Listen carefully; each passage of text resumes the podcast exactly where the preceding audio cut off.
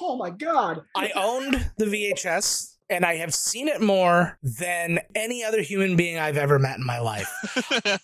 Pile driver is the kind of thing where until you actually have this shared experience of discussing it, you trick yourself into thinking it's something you might have imagined or dreamt. What's up, Dueling Decades? This is Wax. Peace to all you guys, and uh, thanks for having me on the show. Will it be the 90s or the 80s? Beanie Babies or Crack Babies? Will it be Nirvana or Madonna? Maybe Britney, maybe Whitney. Do you like new metal or new wave? Dave Grohl or Super Dave? I don't know. But now the battle begins. Dueling decades. Let's see who wins. Dueling Decades. Broadcasting from the Podcast New York studios, it's another all new Dueling Decades, the adult only retro game show where the decades battle for supremacy because it's your history. We just fight for it. Welcome back. I am Marc James, and this week we bring you a worst of wrestling duel. I will be competing with the worst wrestling from 1997 alongside the other duelers and the decades they will be fighting for. First off, he's got more than two words for you, but he still might tell you to suck it. It's the Media King of the North. Please welcome Joe Findlay. Hello, my friends. I have what can only be considered a gift of a year. I've been gifted 1993, and no, it's not going to be all WCW. Uh, this was a a joy to look this one up, so I'm looking forward to it. Also joining the show with the worst wrestling of 1987, say hello to Chucky Ballzack. What's dueling, dueling dudes? Is Chucky Ballzack from the Garbage Pail Flicks VHS podcast here. I'll be uh, changing my name this evening to Wolfman Savage after the infamous wrestler, since I have 1987 and it was truly the worst year for wrestling. Hanging and banging, brother. And as always, here on the show, we need somebody to adjudicate all of this awesomeness. So this week, back behind the bench is the host of Bumming with Bobcat. All rise for Judge Bum Wine Bob. All right, all right, all right. Thanks, guys, for having me back on here. I am pumped, and I can't wait to get down to the action. Let's, let's go to the ring. Ladies and gentlemen, the following contest will be held under Dueling Decades rules. The judges' coin flip shall decide who picks first out of the five Dueling Decades categories movies, television, music, news, and hot products. A judge's ruling will determine who wins each round, allowing the victor to choose the next available category. The first three rounds are worth one point each, with rounds four and five worth two points apiece. And in the event of a tie after all five rounds, we'll go to a final wild card round. Remember, duelers, to review the show, like, subscribe, and play along at home. It's time for more Dueling Decades. All right, let's toss it right down to our guest judge for this evening, Mr. Bumwine Bob, for the coin toss, which will be between Joe Findlay and Chucky this week. All right, guys. So we have our makeshift coin here, which is a a happy face on one side, and then some some warm tips for installing your Wi-Fi driver on the other side. All right, Joe Findlay, you have the honors this week. Why don't you call it? Okay, well, since I'm genuinely pessimistic and I just set up reset up my computer today, we're gonna go with Wi-Fi instructions side Okay, up and all smile right, down. All right. all right, here we go. Here's the flip. Smile up. Sorry. See, I'm even pessimistic about pessimism. All right, Chucky, you have control of the board. You get to select our first category.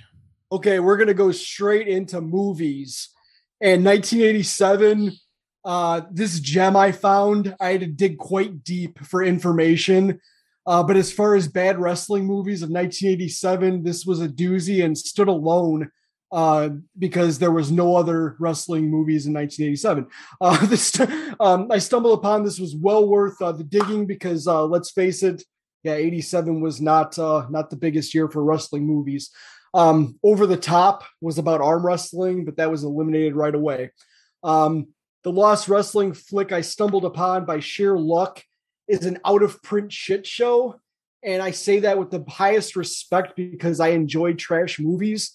Um, Hammerhead Jones is a Hulk Hogan level champion with just uh, just as little hair on his head, but as far as the hair on his back and body, he's more of a George the Animal Steele.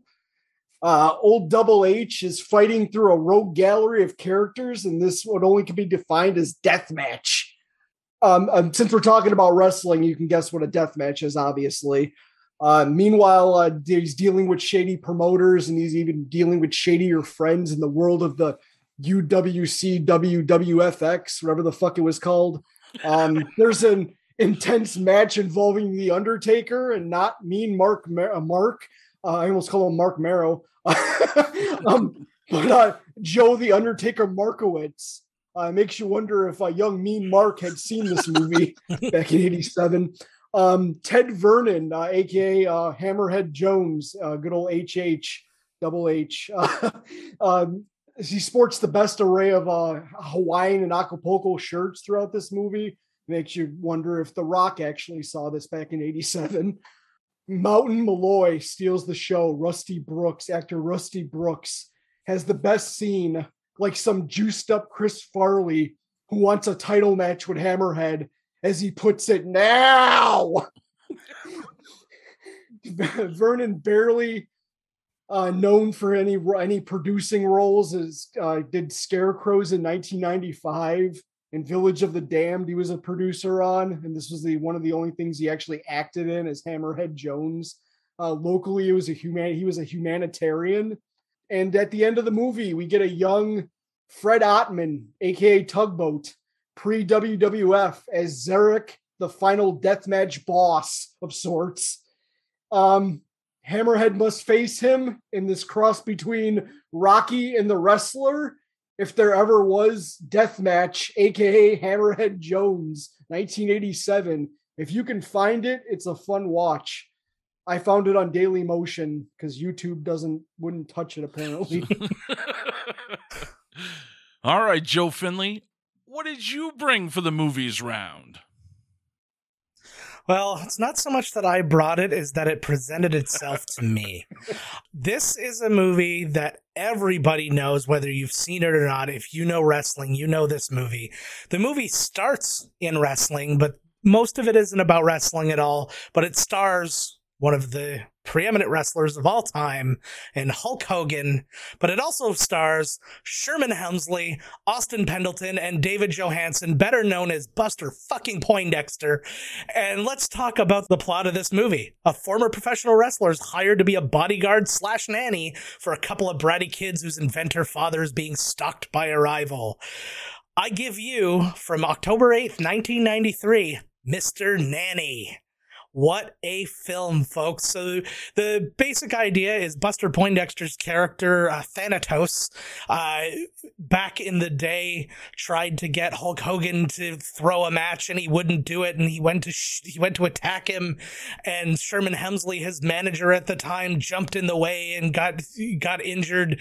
And they, he became a security guard and helped get him this job being like security for these kids who in turn ends up becoming the nanny only to have Thanatos return. It's the most whacked out thing in the world. Uh, you can find a ton of other wrestlers uh, in this one. You can find people like Jim Neidhart and Afa and George the Animal Steele, uh, all kinds of guys in there from those like early wrestling scenes and stuff like that. But it's all about Hulk Hogan. It's all about him in a tutu and it's all about him having a tea party.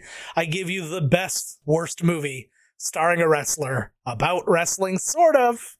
Mr. Nanny. You know, and this is a worst of wrestling episode, and I I have a feeling that the Hulkster is going to come up more than once tonight. yeah, definitely a few times. Slight chance. Slight With chance. that being said, let's go to my movies selection. Premiering at 8 p.m. on TNT Tuesday, October 28th, 1997. Hulk Hogan leads an elite Navy SEALs team chosen for an audacious mission to rescue a group of nationals being held captive by a drug lord soldiers who want their leader released. I give you Assault on Devil's Island, starring Hulk Hogan, Carl Weathers, Shannon Tweed, Martin Kove, and of course, Billy Blanks. So let's go to the Indianapolis Star, October 28th, 1997, for an article announcing the premiere of this made for TV movie. You know, just in case you missed it, because it was plugged on Nitro like every 10 seconds. So the headline of the article is Shark loses to Hulk in assault. My favorite moment in today's assault on Devil's Island comes when a shark bites wrestler slash actor Terry Hulk Hogan and soon regrets it. Hey, what's a great white against the great white Hulkster? The article says. Besides, the shark is the only participant in this rousing action movie who doesn't fire at least a zillion rounds of ammo or kick someone in the face. Assault on Devil's Island premieres at 8 p.m. today on TNT, part of Ted Turner's initiative to produce more made for cable action flicks.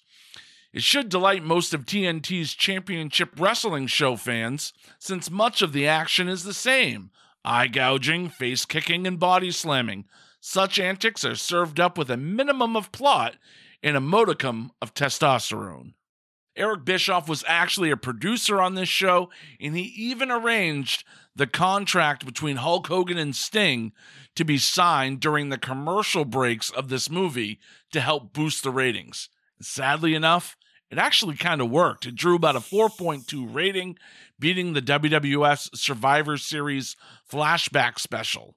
So, October 28th, 1997, I give you Assault on Devil's Island. All right, let's toss it over to Bumwine Bob for the verdict on the movies round. This is a tough one here. Now, Chucky, uh, now the movie that you brought up sounds like a big pile of of, of hot garbage. Dumpster fire. Dumpster fire. yeah, I n- never never heard of it before. No, me neither until I watched haven't, it. haven't seen it. Nope, me neither. So, yeah. but but it, it sounds like it would be on that list of terribly bad wrestling movies. And Joe with with Mr. Nanny, that's that's it's a classic in in its own in its own right. And and Marc with the Assault on Devil's Island, that was the movie plug nonstop. As you said, during that, yeah, stay tuned. This this movie's coming up. All right, don't don't change the channel. All right, guys, we get it. Does anyone really want to see Hulk Hogan leave, leading a Navy SEAL team doing God knows what? Does anybody want to see Shannon Tweed in a made for TV movie? Yeah, yeah. Joe wants to. Yeah. yeah it, it, it's a tough call here, but I think since we're going off the, the worst of the worst here, I think I have to go with Marc and Assault on Devil's Ooh. Island here being a terribly bad made for TV movie. While Mr. Nanny is certainly not going to win any Oscars, um, it has a more, I guess, a little bit tiny redeeming quality of being somewhat rewatchable. I mean, really does it though? Does it really though? It- it- it- it's, it's tough. It's tough, but I think a made-for-TV Hulk Hogan action movie has to take the cake on the worst of of, of wrestling movies. you haven't seen Deathmatch. Hammerhead Uh, I might, I, I might have to go watch it now, and I might have to retract this statement. Yeah, so I will let you guys know. I, I've seen some bad Hulk Hogan movies, but that thing was holy shit. Like the acting, just everything. The the camera work was like shot on VHS. It was it was horrible. but I, hey, you know Hulk Hogan. he brings the ratings, brother. Yeah, he does. you know? And if not, you know, it's not going to work for him, brother. yeah. yeah. All right. Well, I pick up a point for the first round. I take control of the board and I get to select our next category. You know what, guys? We're going to go over to the music round and hear some worst of wrestling music. So, for my music selection this week for 1997, I have the song titled One Crazed Anarchist by Grunge City from the Aircraft Music Library. I'm sure you guys are all familiar. No, you're probably not. well, it's better known as Chris Jericho's second WCW theme. You know, the one that was a blatant ripoff of Pearl Jam's Even Flow. So this song even features a guitar solo overlay, very similar and in the same almost tune to the original vocals of Even Flow. You can almost kind of hear Eddie singing it. So Chris Jericho's original WCW tune was kind of an upbeat soft rock song that also happened to be a ripoff of the Mammoth song All the Days. But you know, with a heel turn and a new attitude, the Ayatollah of rock and roll needed a brand new theme. So why not just rip off another popular song? So hence Pearl Jam's Even Flow. The theme kind of just blends together with all the uh, the generic sounding WCW bumper music and themes. It kind of never stood out the way it should have for a star like Jericho, I thought. You know, it did his character kind of a great disservice. If theme songs are kind of meant to represent the athlete, why does having a, th- a, theme song that's just a not so good copy of something you really liked what does that say about the wrestler however this song actually does have some legs to it because years later in uh, 2014 jericho would reuse the name one crazed anarchist for an original song by his band fozzy that song actually doesn't sound like even flow by pearl jam at all so if you want to check it out check out the song for yourself uh, in all of its mediocre glory. Don't bother heading over to Peacock for or the WWE network because WWE never attained the rights to the song and they dubbed it over poorly, might I add, with a much better theme by Jim Johnston, the Break the Walls Down theme. So that's what I give you for the music round. It's uh, One Crazed Anarchist by Grunge City from the Aircraft Music Library. It's Chris Jericho's second WCW theme. I, I feel like um, WCW did that a lot. I mean, was that a theme? Like they just did that all the time because I mean, Self High Five was obviously smells like Teen Spirit. Yeah, there, there was a lot of theme, them. Yeah. yeah. We all, you also had Saturn's theme, which ripped off Marilyn Manson. Yeah. The yeah, Cat, yeah, which blatantly lip, ripped off James Brown. Yeah. Raven's theme, which again ripped off Nirvana. That was a ripoff of Come As You Are yeah, they, they were like, oh, it's you know, if it ain't broke, why fix it? Let's keep on. '90s grunge songs, turn them into entrance. Yeah, the, these are popular songs. We can just kind of make something that's very similar to it, yeah. but not quite ripping it off. If, but if Vanilla Ice can do it, so can we. Exactly. Vanilla Ice can do it. Jimmy Hart can do it. Exactly. yeah. Yeah. All right, Chucky. This one's over to you. What did you bring for the music round? Speaking of Jimmy Hart, he comes up in my uh, my selection here uh, good old uh, Mouth of the South. Uh, shout out. Um, the second WWF, because it was released around the time it was still WWF, uh, soundtrack album by Epic Records, released on my birthday in 1987. I was nine years old. Uh, although I did not own this album, I was just starting to discover pro wrestling around this time, which was cool. Um, the pro, the Pile Driver album featured actual vocal performances from several wrestlers themselves, and of course, again, uh, longtime collaborator in the early '80s, Rick Derringer, recorded on uh, January 12th, 1987, uh, less than a year between recordings um, and the release. Uh, no big shocker there. Um, several of the songs in the album would be used as entrance themes for the wrestlers. Uh, Strike Force used an instrumental version of Girls in Cars up until their split in 89. Koko B. Ware used Pile Driver, the um, title track, into the 90s. Honky Tonk Man used his self titled track, The Honky Tonk Man, for the majority of his career. The Derringer song Demolition was used for the team until the late 90s. Uh, Jive Soul Bro was used for the theme of Slick for several years. Uh, Crank It Up was used for the tag team, the Young Stallions, the Strike Force, uh, where the storyline got into that. Uh, create the uh, created uh, with it for Jimmy Hart wanted to use the song for the Hart Foundation, but the Stallion stole it from them, so that started a feud. Uh, other tracks included Hillbilly Jim and Gertrude walking, waking up alone, which I would I need to look that up because that just sounds amazing um, Vince McMahon Stand Back, which is an infamous song and clip. Uh, look it up on YouTube. With the same year, uh, they had the Slammies. Uh, McMahon did this song Stand Back, and it's yeah. Uh, a Mean Gene Okerlund and Derringer doing Rock and Roll Hoochie Coo, which is another one. Look up on freaking YouTube. That video is hilarious. uh, Mean Gene freaking rocking out. Very recommended by me. Uh, and all the WWF superstars doing uh, the outro song, If You Only Knew. Uh, happy to, happy to report uh, when searching newspapers.com, there's the plug. I came across a uh, sweet retro ad for Camelot Music selling the album uh, under uh, great gifts for the holidays because it was released uh, around the holidays. Six ninety nine for cassette or album, and twelve ninety nine for a compact, one of the new compact discs that everyone's getting. And uh, another Illinois newspaper had it listed under the top 10 selling albums, tapes, compact discs at Jay's Video, uh, making it uh, to the number eight spot on their list.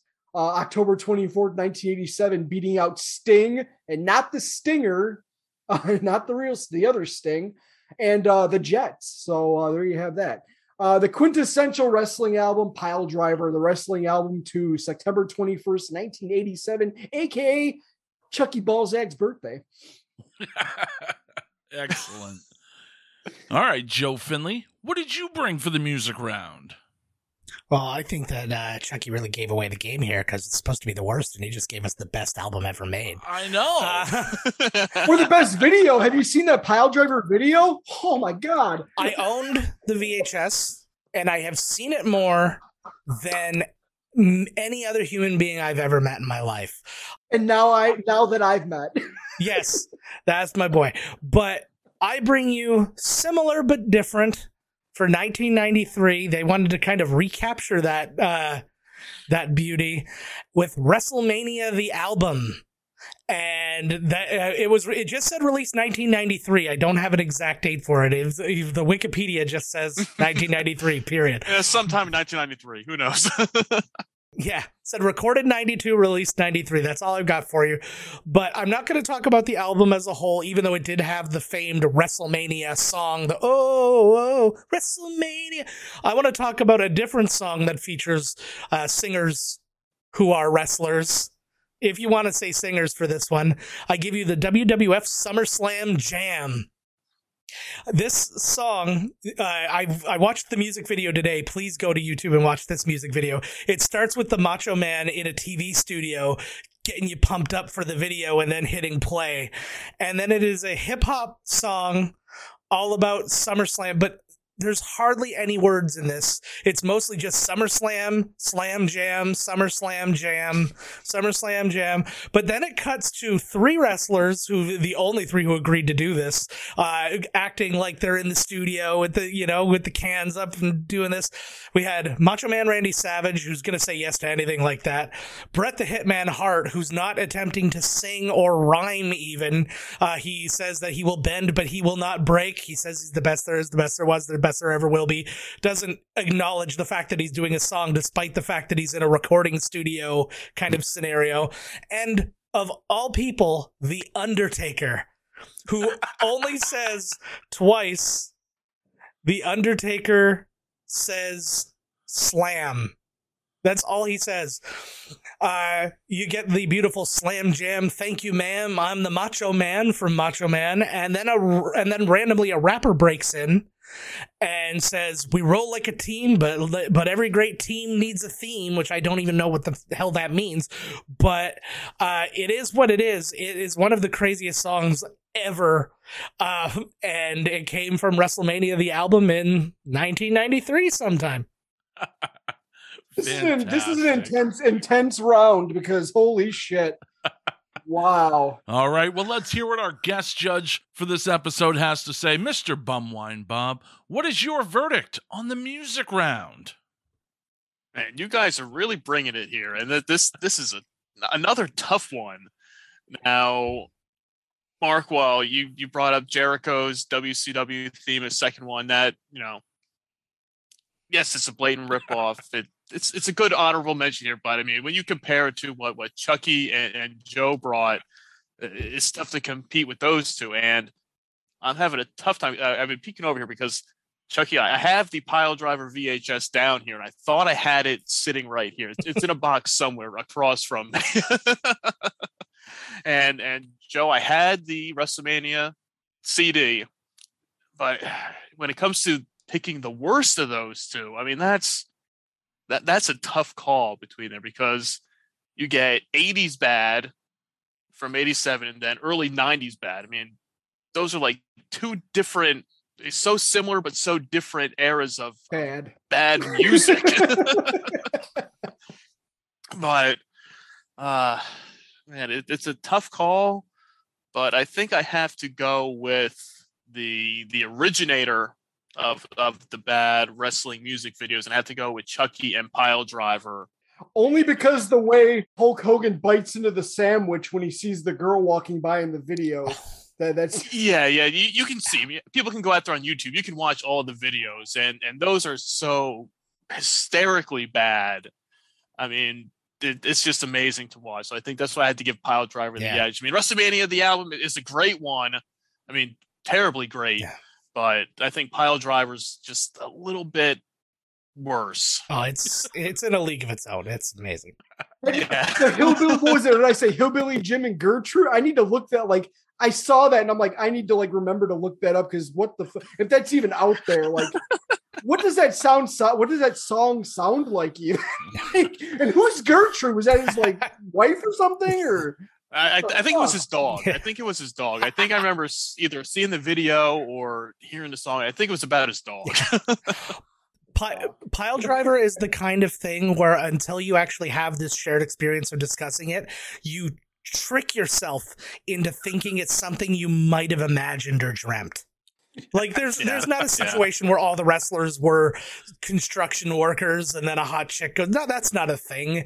There's not a there's not a jive soul bro music. No, that's not a thing. and, and, and, Co- and Koko B. Ware give props to Koko B. Ware for having the fucking theme song Pile Driver in his repertoire for probably his half his career. He probably came out to that song, you know? Yeah, that's that's dedication. yeah, right he must have really. I mean, he really, and when he's in the video, he really puts his, you know, Pile Driver. He gets really, you know, like Koko was going to. He thought he was going to be on MTV, or he was on MTV. I was going to say, why haven't we gotten like a Koko B. Ware like tour? Yeah, you know, he should be out there touring now, singing these the song. MTV MTV dropped the ball on that one. They could have really launched his career, if you ask me. Yeah. All right, Chucky. Well, you pick up a point and you tie this game, but more importantly, you take control of the board as we head into our final one point round. Where are we going? Yeah. We're going to go. Oh, boy. Let me see. It's like no whammies, no whammies. Let's see. Um, let's, um, okay. I'm going to get away from, uh, we're going to go music. We're going to go into not so hot products. You like that one? All right, not so hot products. Let's talk wrestling figures, uh, shall we? The WWF started releasing in 1984 85, circa 84 85, but by 1987, wrestling figures were already pretty hot, sold out in many store toy stores like KB and Toys R Us and Child World. And uh, as kids, uh, as a kid, uh, because you know I wanted I always wanted one, and I only had one uh, in retrospect, and that was um, a, um, a King Kong Bundy I got. Um, and and you know, thinking back, these were awful figures. the first uh, the first wave of the WWF figures, they were uh, a plastic, hard plastic style figure molded uh, into stuck into one pose. And uh, you know, sure, uh, you know, there was a ring available for 15.99, but why? When you just bounce them off and they would just hit each other, and that was about it. uh, in 1987, uh, just in time for Christmas, uh, they released the Wave Four of uh, them. They were retailed at 6.99 to 9.99 each, uh, which included never before released characters like. And note, little side note, Tag teams were even sold separately. So you had the Killer Bees and the Hart Foundation sold separately. You didn't get Brunzell uh, with, you know, Hart and Hart with Neidhart, and you didn't get them together. Uh, or adorable Adrian Adonis, Billy Jack Haynes, Cowboy Bob Orton, Miss Elizabeth, uh, Hercules Hernandez, Jake the Snake Roberts, Ken Patera, Kamala, who is a hot figure now defined, uh, King Harley Race, Koko B. Mr. Fuji, Outback Jack, Ted Arcidi, Arcidi and of course, the first ever Vince McMahon figure was in this set. Posed pointing up, number one, with a red sport coat, holding a microphone in the other hand, fused to his chest. Uh, but at least each figure came with a, po- a mini poster, I guess. Uh, you can find one of these figures full on the card for about a thousand dollars these days. Uh, these were the only wrestling figures around 1987 available from 84 to 90. And then in 1990, finally, Hasbro brought out another series, the better series of wrestling figures. And Galoob dropped toys re- uh, released as well for the WCW figures, but those were also just hard plastic, but smaller scale. Uh, in 1987, you got at the uh, Series 4 LJN WWF figures. Rough times for kids who loved wrestling like us in the old school territories.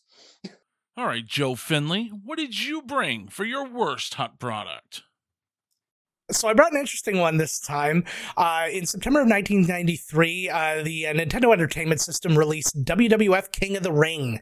Uh, the game featured Bret Hart, Lex Luger, Shawn Michaels, Mr. Perfect, Razor Ramon, Randy Savage, Yokozuna, Hulk Hogan, Undertaker, Bam Bam Bigelow, and you, which was just a generic character with a question mark for a face. He had they all had their own uh, stats and stuff like that as far as speed strength and stamina and they gave some to you as well which was just kind of middle of the road stats. Uh, the characters looked nothing like their real life counterparts especially you looking at all of us. He didn't look like any of us.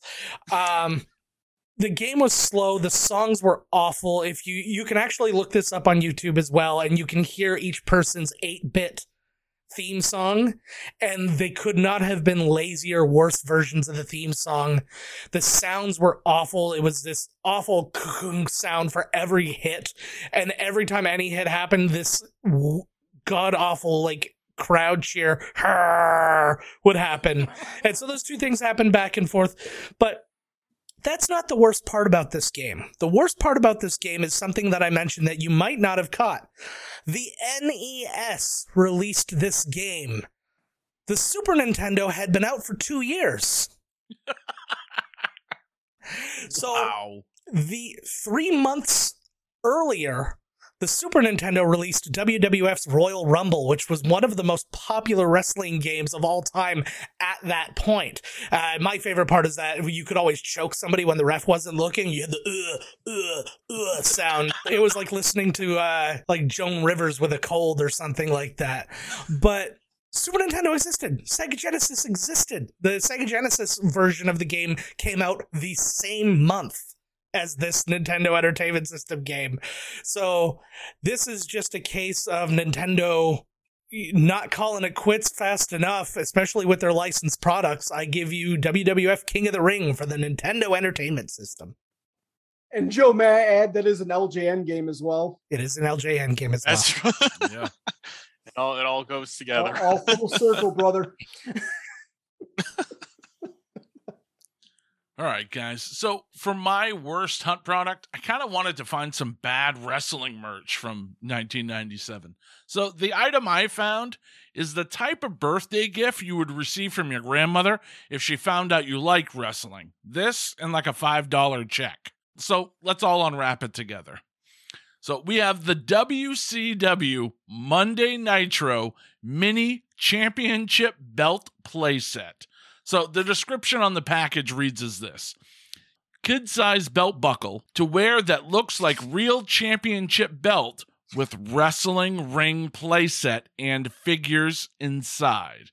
Yes, this is a mini championship buckle that when it opens up like a clamshell, it has a three inch wrestling ring inside to be used with the one and a half inch figures. So this is basically Polly Pockets with power slams. But you really can't use it because the figures are way too small to actually play with. Because they're so small, they actually also have to have a foot stand, much like you'd see on like Green Army Men, which takes up most of the space in the ring. So this actually came in two different varieties. You had the heavyweight championship belt that actually came with a red mini cage Hollywood Hogan and Sting. And then you got the tag team belt with Hall and Nash, the Outsiders, and the Nasty Boys. The text on the box says Make every day a main event with your WCW wrestling ring. This product actually boasts real wrestling sounds. It says, quote, one, two, three, you're out, quote unquote, wrestler action sounds, quote unquote, crowd cheering, and bell ringing. Uh, the package then reads thumping, bashing, pulsating, posable action figures to collect the ultimate competitors from WCW. So let's find out what the full list of one and a half inch ultimate competitors actually looks like. You had Hogan, Sting, Chris Benoit, Scott Hall, Lex Luger, Kevin Nash, the Giant, and the Taskmaster, Kevin Sullivan. Which one of these things is not like the other? so for me, if you're into playing with small things around your waist, you might like this one. But as far as wrestling merch goes, I, I think it's just the worst. So that's what I have. It's the WCW Mini Championship Belt Buckle Wrestling Ring from 1997. You could pick it up at Ames for 7.99. Ames, nice. That's a deep cut, Ames. yeah, yeah that, that's worth it right there. that reminds me of real quick was um the muscle uh, figures. Remember the little muscle guys, the pink? Uh, yeah, pink yeah. they had a belt that you would put them in the belt, and they would it would hold them. So WCW again biting off people. These figures were like half the size of the muscle figures, so they were tiny. Wow.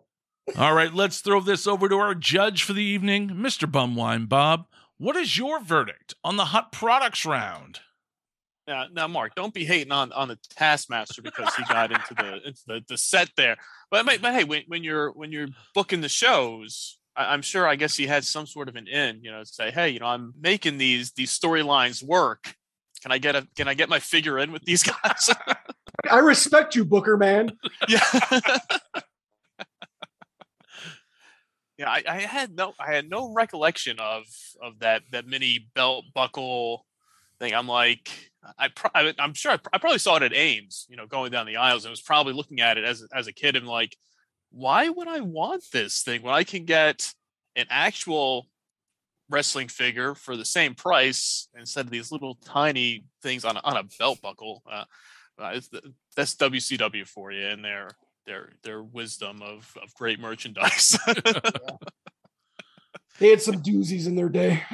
oh yeah, yeah, yeah, yeah. And Chucky, while you bring the you know the line of the the LJN figures, I mean, I guess I mean when you look back at them, it's all we had. it, it's all you had. all so I mean, it, it's bad, but it's good. Yeah.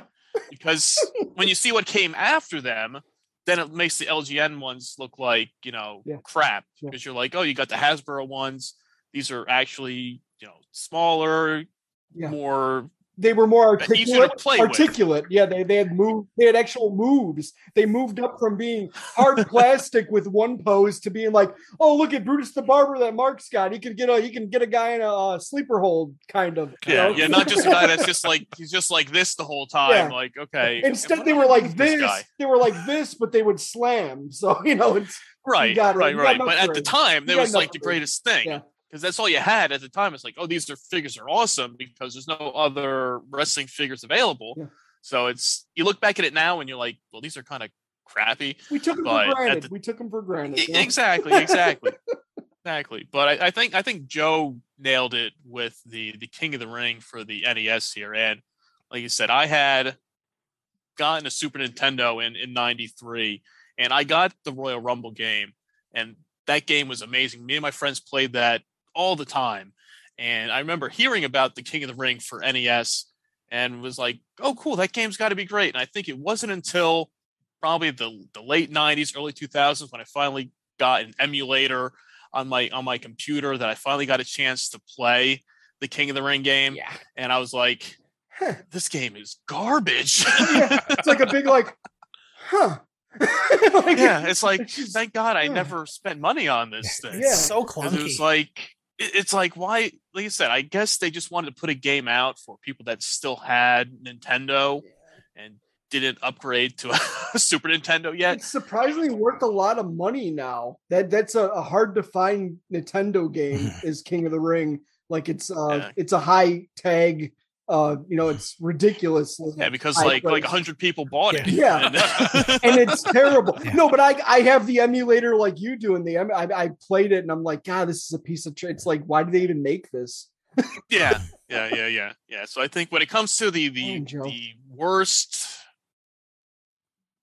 wrestling related merchandise, gaming wise, Joe Joe gets the gets the point for this one here with the with the King of the Ring for the Nintendo Entertainment System. All right. This game is all tied up at one point apiece. We're heading into our first two point round. Mr. Joe Findlay, you have control of the board. All right, well, let's go ahead and uh, take on the news round. And so for this one, I give you the news of the end of a career. I want to talk about the wonderful man known as the Junkyard Dog. Um, well known for a long time, you know, a mainstay of early WrestleManias. Uh, just always around. A man who came out to a real rock song, not a fake rock song. He was coming out to another one, Bites the Dust.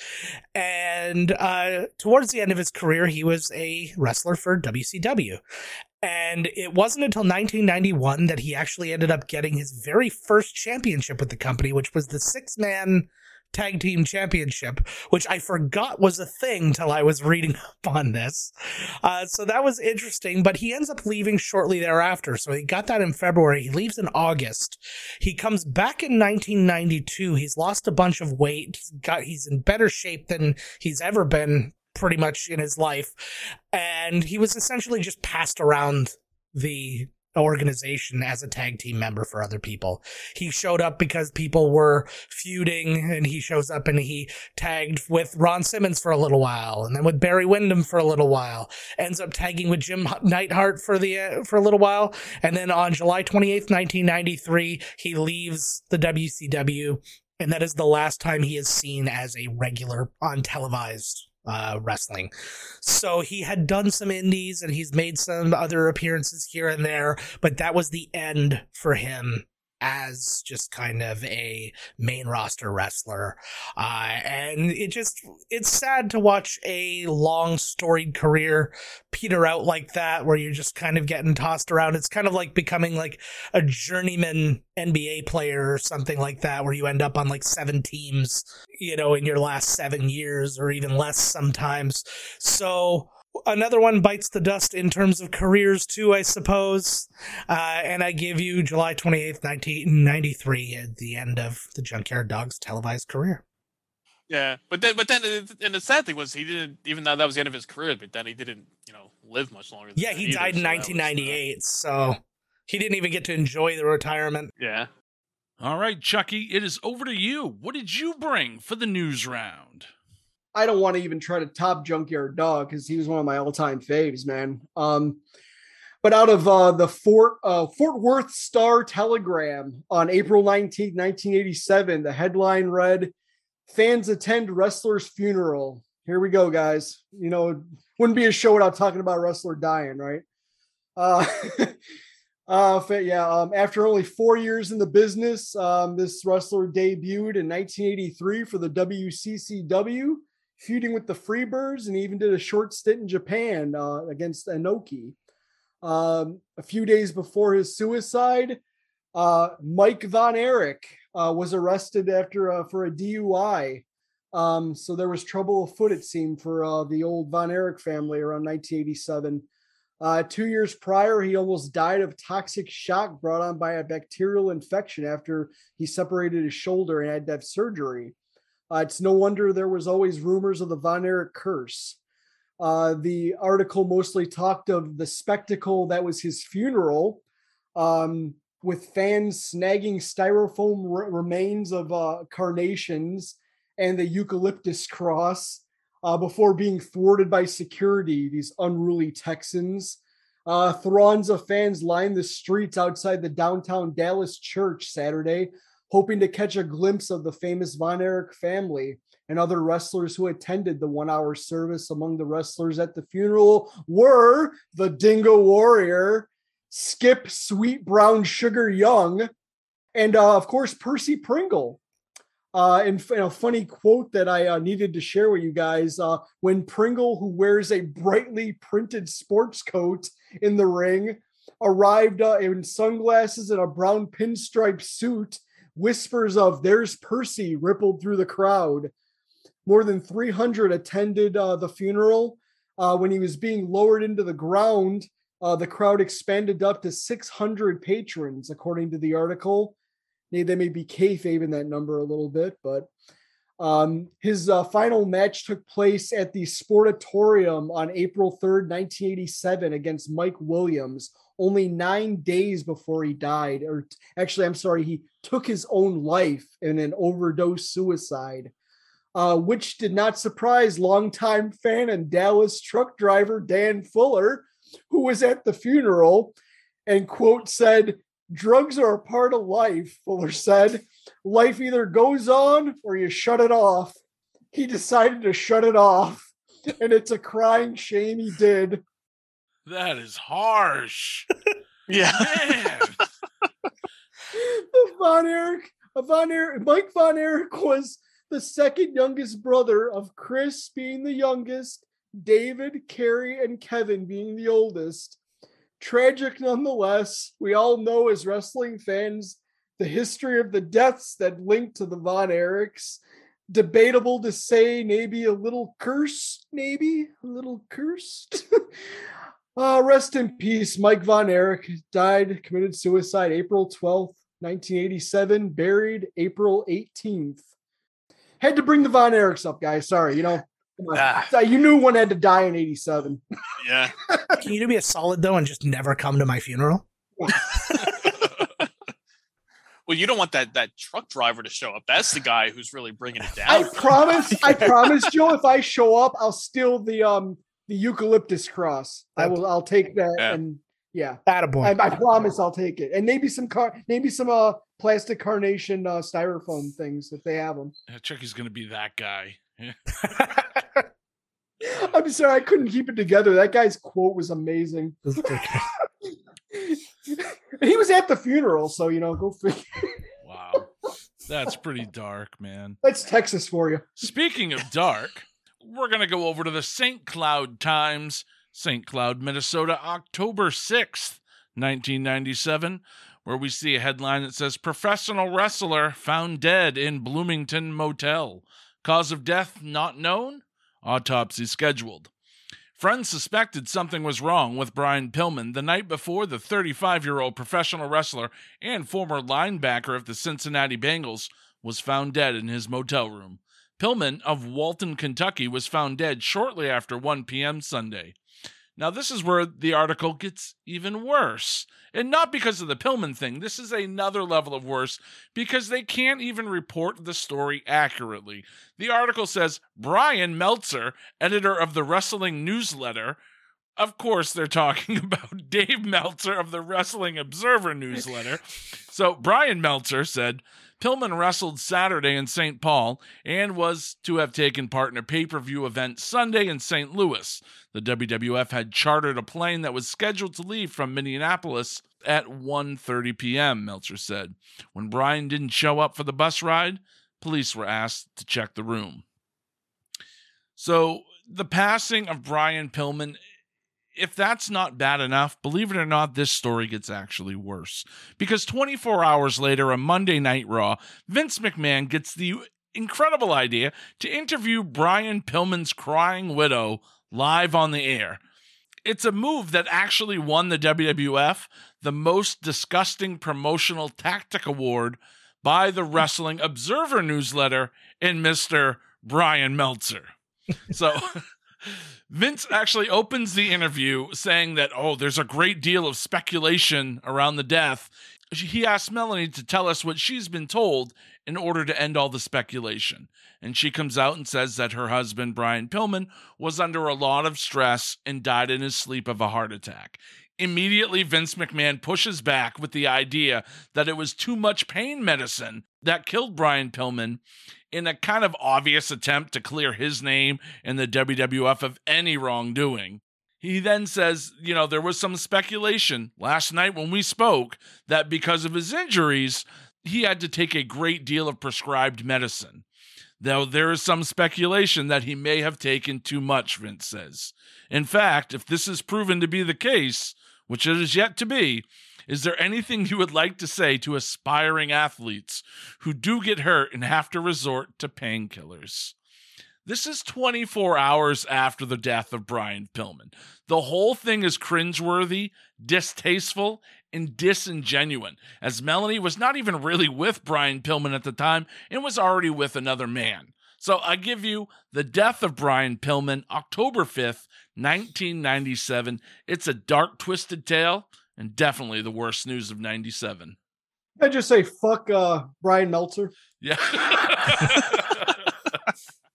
All right, Bob, it's over to you. Oh, oh, that's uh, I, I think uh, right away. I mean, well, well, Joe's news about the junkyard dog, about him retiring, you know, is, is sad, but at least at least he wasn't dying at the time. So that that's we'll, we'll give him credit. He it has to take him off the list. Usually he brings the death too, right? You're known for. I was gonna say. I was, I was waiting. I was, I was thinking when he brought up Junkyard Dog, I was like, wait, very, when did he very- die? I'm like, okay, no, he, he was still, he was still alive then. It's like, okay, very, was- very out of character, Joe. I know. yeah, yeah. they didn't start dropping like flies till like till around uh, Marc's time. Seven.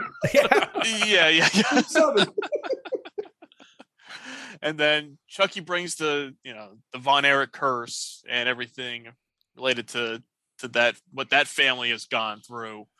But I think Marc takes the the cake here with the Brian Pillman death, and not so much that, but the the 24 hours later on Raw and interviewing, you know, you know Melanie Pillman, and I remember watching that at the time and was just like, why are we putting this on TV? Uh, Yeah. You really think this is a good idea? and then to find out later that it was very disingenuous and, you know, she was paid and the kids Right, never got the money. And yeah, it's fucked. Yeah, yeah. So when it comes to what we're discussing, like the worst wrestling related news, I think just the whole black cloud around that whole scenario kind of takes the cake. So, so Marc, you you you get the you get the points on this one. All right. Well, I jump out to a three to one lead. We're heading into our final round, uh, and that is going to be the television round. So let's talk about some worst wrestling television. I'll go first on this one. Uh, don't no need to defer here. Uh, for my worst television wrestling pick, let's head over to the MGM Grand, Las Vegas, Nevada, on the night of October 26, 1997 for WCW's Halloween Havoc, live on pay per view. Call your local cable operator for availability. So, overall, this is actually a pretty good show. Mm, But then there's the main event, and it kind of just ruins this one for everybody. This event and match are prime examples of what WCW used to do all the time. The undercard was full of great wrestling matches, and then the main events were unathletic, overdramatic, and overpoliticked. So the undercard was solid with Chris Jericho picking up a win versus Gedo, uh, Curt Hennig defeating Ric Flair. You have DDP and Macho Man in a match that actually makes DDP a star. Then you have just short of a five star classic between Rey Mysterio and Eddie Guerrero. But it's all for naught because and then you get the match that won Worst Match of the Year in 1997 by uh, Brian Meltzer. A match that features the wrestler who won the awards in 1997 for Most Overrated, Reader's Least Favorite Wrestler, and Worst Wrestler. It's Hulk Hogan versus Roddy Piper in the worst looking steel cage match you have ever seen. This abomination of a match took place 15 years after it should have, and it even devolves into one point to Piper biting Hogan on the ass. only to follow it up with an atomic drop moments later, making Hogan grab and spread his ass cheeks apart, hopping around the ring like the goatse guy throwing a temper tantrum.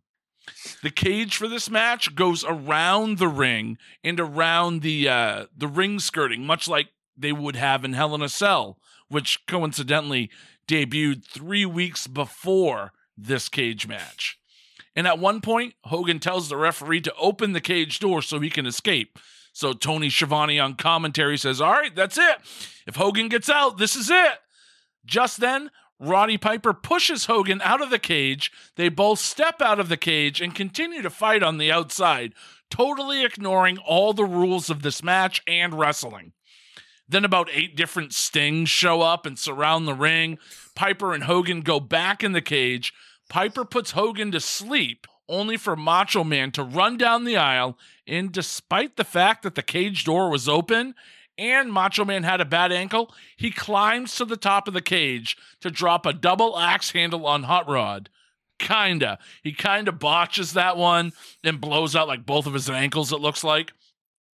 So, the Wrestling Observer newsletter said about the match that the main event also featured a run in by a planted fan that was actually just there so Hogan could kick the shit out of a fan of Sting in the ring to get extra heat. Horrible move. So, and a lot of fans were actually leaving before the Hogan Piper cage match even started, and they were leaving in droves during the post match angle. So it's Hogan and Piper, Halloween Havoc, 1997. And much like Hulk Hogan, as Piper found out, this one, it kind of just leaves a bad taste in your mouth. So that is my pick for the worst wrestling on television in 1997. Uh, let's throw this one over to Chucky Ballzack for his pick for the television round. All right, we're gonna go back to uh, 1987 holiday season. We already had the uh, Piledriver album drop, and uh, from Chicago Tribune TV listing, I found uh, uh, reads uh, 10 p.m. Fans' choices for wrestling music awards, uh, Hulk Hogan and more. And just for this podcast, showing my commitment, I sat through the full hour for the first time since I watched this on broadcast uh, TV during the holidays, 1987, local Channel 32, Chicago.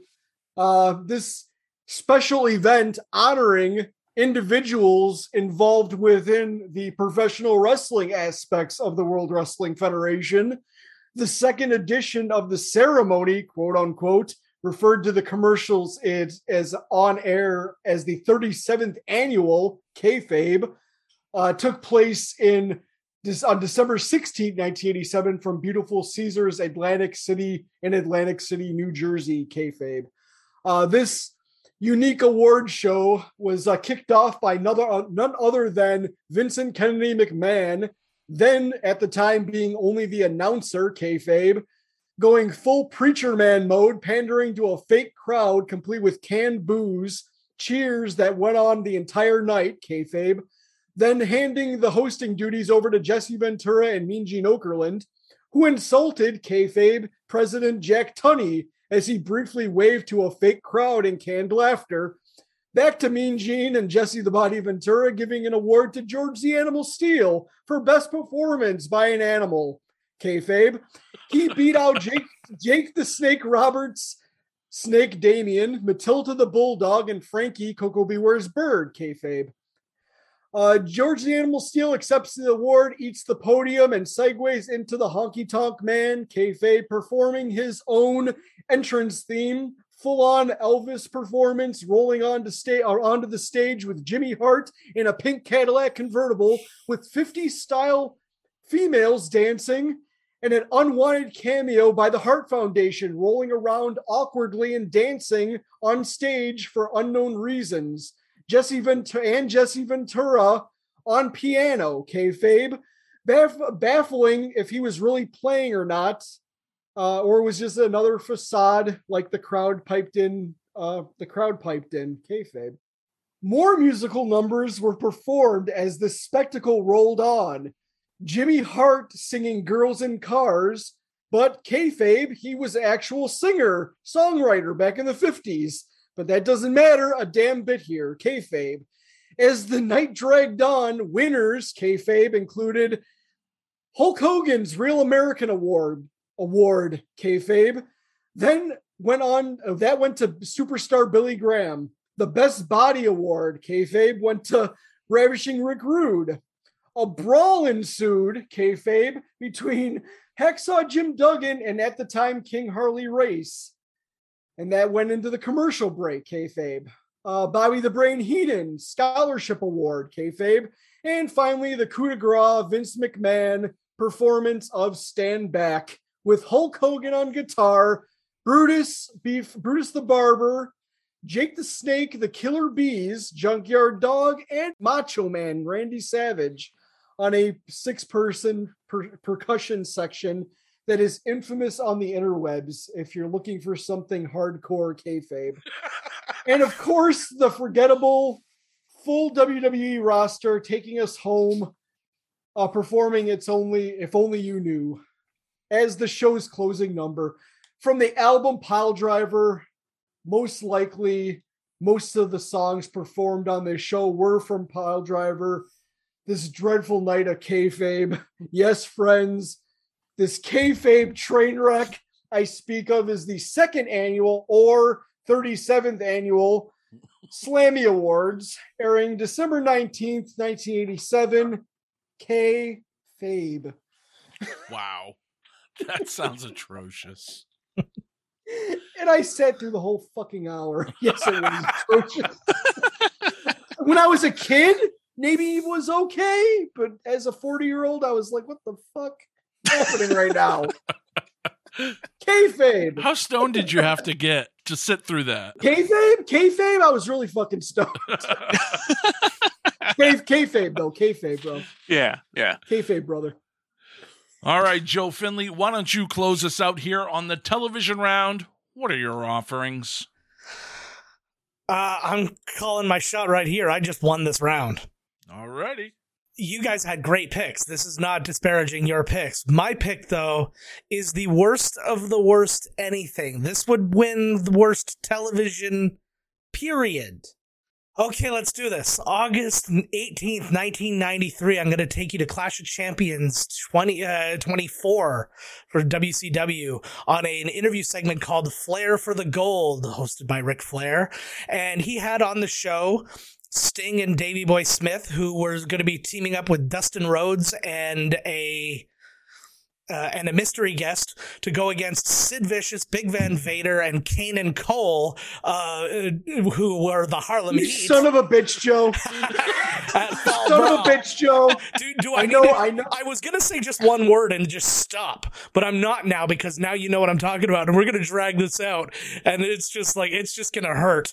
It's just really gonna hurt. So, anyways, there's a big back and forth between everybody. They uh, like, calling each other out, and you know, just Sid getting as red faced as he always does when he's screaming at people. And they announce, should we announce who our mystery guest is gonna be at Fall Brawl? And everyone's like, yeah. And he's like, well, here he is. I give you the Shockmaster.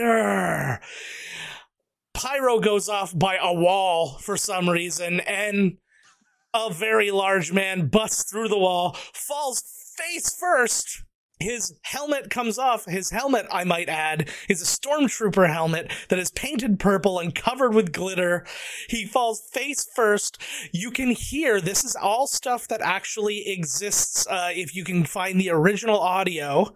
Um, oh, where is exactly what I said? You can hear uh, Ric Flair saying, "Oh no!" You can hear a laughing Sid Vicious saying, "Oh God!"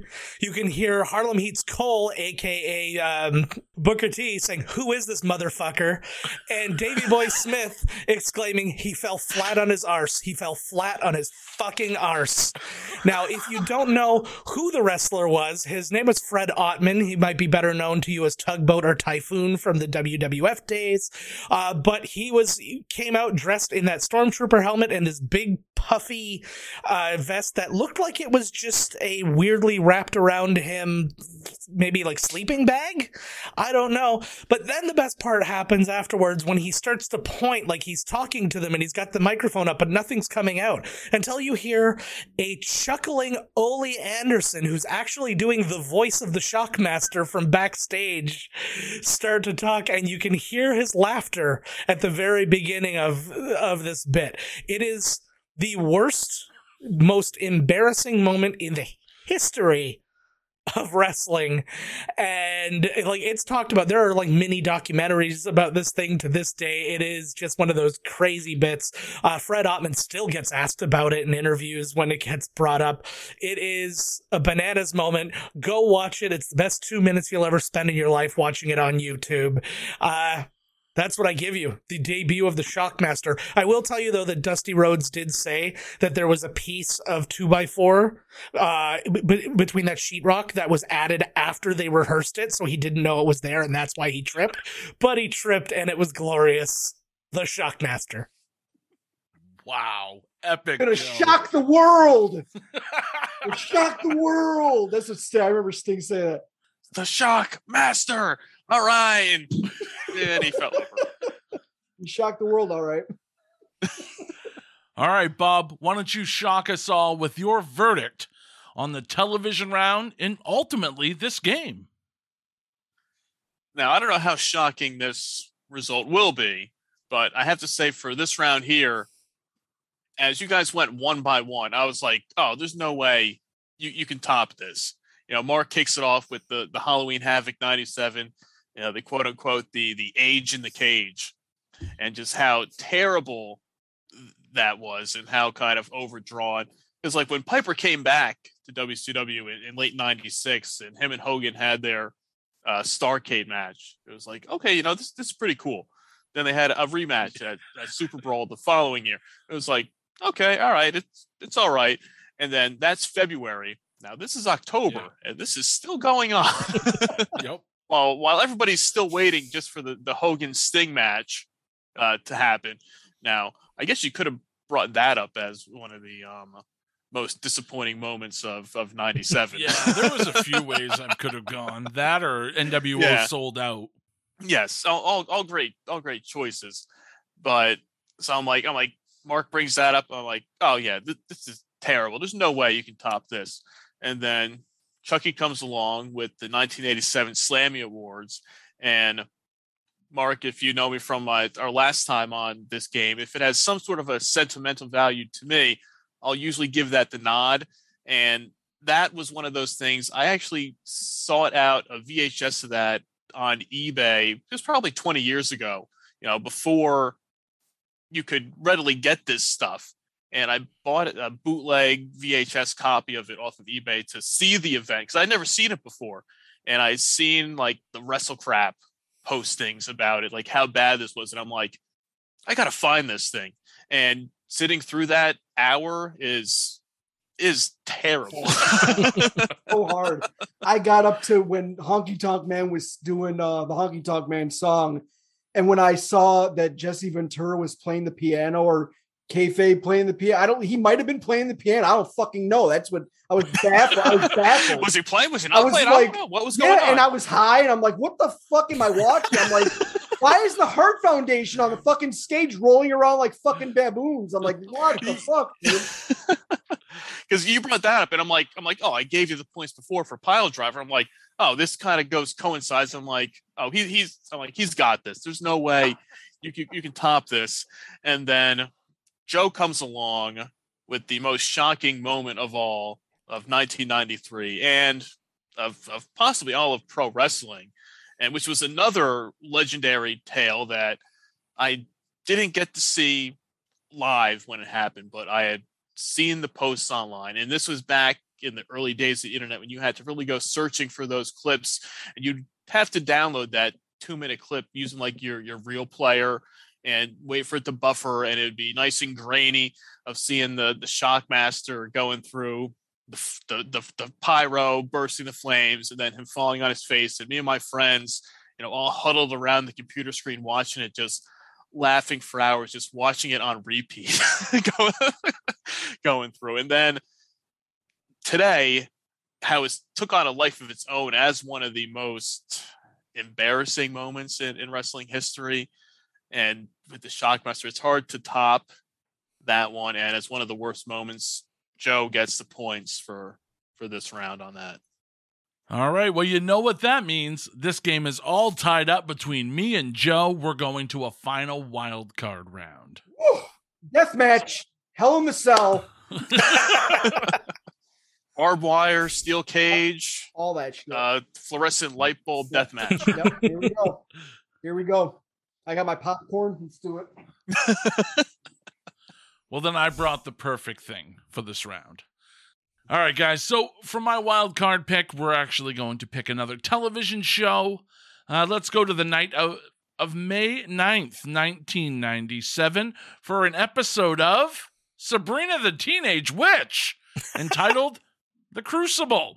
Sabrina's fears become a reality when she takes part in the recreation of the Salem witch trials and is accused of sorcery while defending Jenny's honor.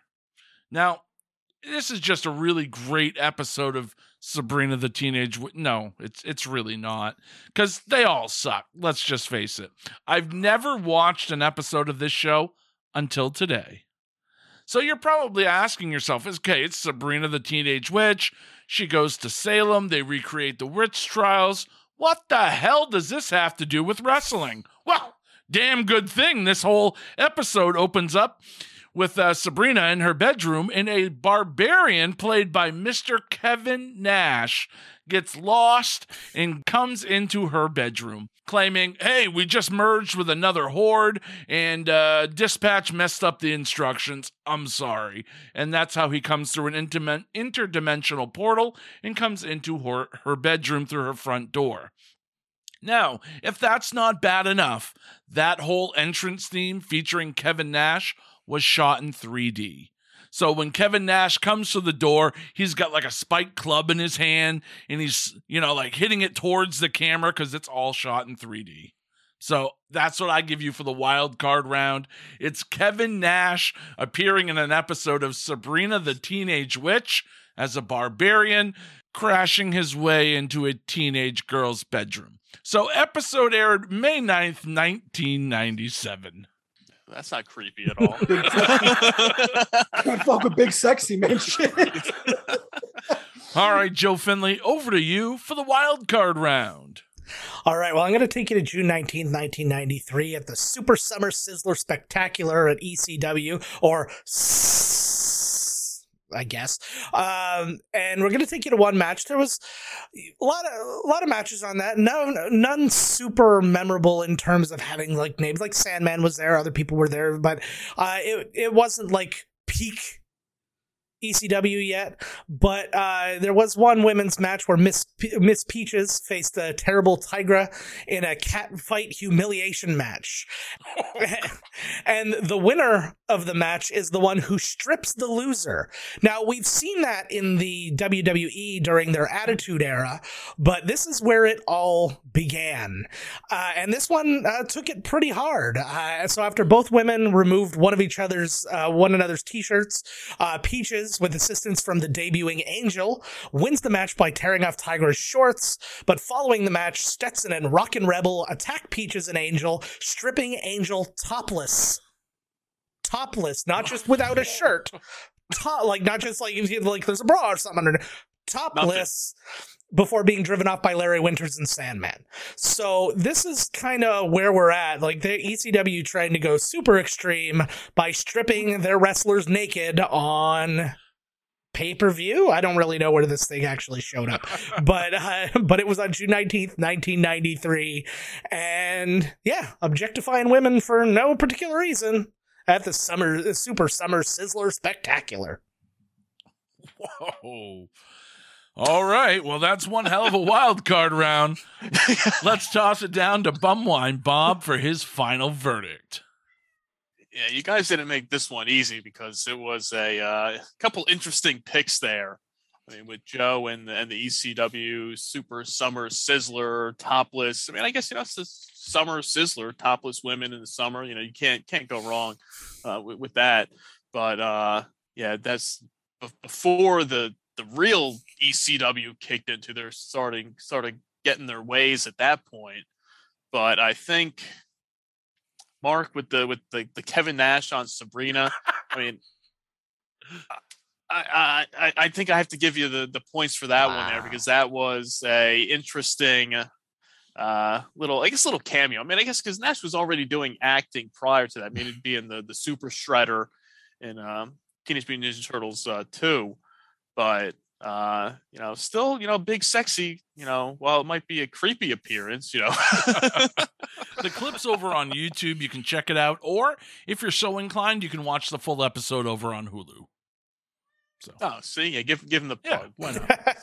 Good, good, go good watch the whole stuff. It's in Yeah, I because I, I actually I remembered the this the Sabrina the Salem witch trials episode, but had no recollection of the Kevin Nash appearance in the in the beginning of it there. So I was like, cameo. did that really happen? I'm like, yeah, it's only in that first title sequence, and that's the only Yeah. sequence that was shot with the 3D camera. So yeah, yeah, yeah. Yeah. When you go with that and 3D, I mean that's like the the two. You know, I mean, Kevin Nash in 3D. What more can you ask for, really? That that's true. That that's that gives you the win right there.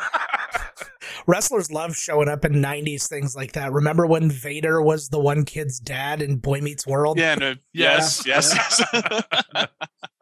It's really too bad that the cameos didn't start till the 90s. Because back in the Yeah. 80s, you know, they could have had some great crossovers. Like it's really too bad that Jimmy Hart, you know, had the the nickname the Mouth of the South because that would have been a great nickname for Blanche Devereaux on the Golden Girls. I mean, we did get Hulk Hogan and Mr. T on the A team. True. That's true. Yes, That was, that's you a know, classic. and then we got yes. about five movies where Hulk Hogan was just trying to be the A team. So right a whole series, Thunder in Paradise, Oh, so good. uh, Assault on Devil's Island. Uh, all horrible. yes. Oh yes. man. All right. Well, thanks a lot, Bob. You were a great judge, and I'm not just saying that because you gave me the win on this one, but you know, hey, It helps. It helps. why don't you tell everybody what you got coming up on your show? Well, hey, well, hey, guys, thanks for having me on here. It's always a great time. I mean, after I did it the first time last year, we were like, "Oh, we got to do this again," because it popped up in my, you know, feed of the oh, one year ago. I was like, "We got to do it again" because I had such a good time the last time talking booze, which is my specialty over at bumwinebob.com and on the Bumming with Bobcat podcast. And then you threw it this time with my second specialty, which is the world of wrestling. So it's the the perfect fit there. But uh yeah, you know, I I, I should have I should have been editing my own stuff tonight, but here I am uh, with with you guys instead. So, so so you know, if if you love the world of cheap booze, bum wine, beers, forties, malt liquor, wrestling, sports, we kind of cover it all at bumwinebob.com. And the the podcast is always a grab bag of of bad booze and some special guests that we we have some fun. So so check it out on all your favorite podcast apps. And uh yeah, that's uh bumming with Bobcat. awesome. Can't go wrong with cheap booze and wrestling. That goes hand in No, hand like no. peanut butter and tuna Yeah. fish. Yeah. yeah, you know, some some people like to crack open uh, you know, a couple drinks and watch the 87 Slammies, or you, you smoke uh smoke something to get yourself through it. Either way it works. I'll tell you, I'm I'm very interested. We need to talk uh, Bum Wine Bob because I need, I think I need a copy of that uh, Slammy award. Just it on tape. I need a double that one, especially if they have. Do they have all the original commercials on there? I don't I don't know. I'll, I'll, I'll have to go through and You watch. taped out the commercials, didn't they? They, I they might. taped I the think they might have. out. I'll have to go back. I'm going to dig out the tape and uh, I'll, I'll have to watch it. Yeah. Curse. All right, Joe Findlay, why don't you tell everybody what you have coming up on uh, Miscast Commentary and uh, your great YouTube channel? Oh well, thank you very much as always. Um, a lot. I have a lot of content happening all at once, all the time.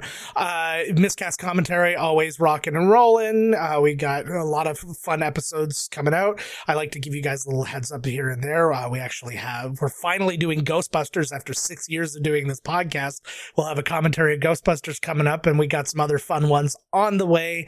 And you can go check that out at youtube.com slash miscast commentary or just go see me, just me because you know screw my buddy he's not here uh, go to youtube.com slash miscast joe and i do things like tech reviews and streaming advice and uh, tutorials and those sorts of things over there Awesome sauce. And uh, Chucky Ballzack, why don't you tell the listeners what they can expect coming up on Garbage Pail Flicks?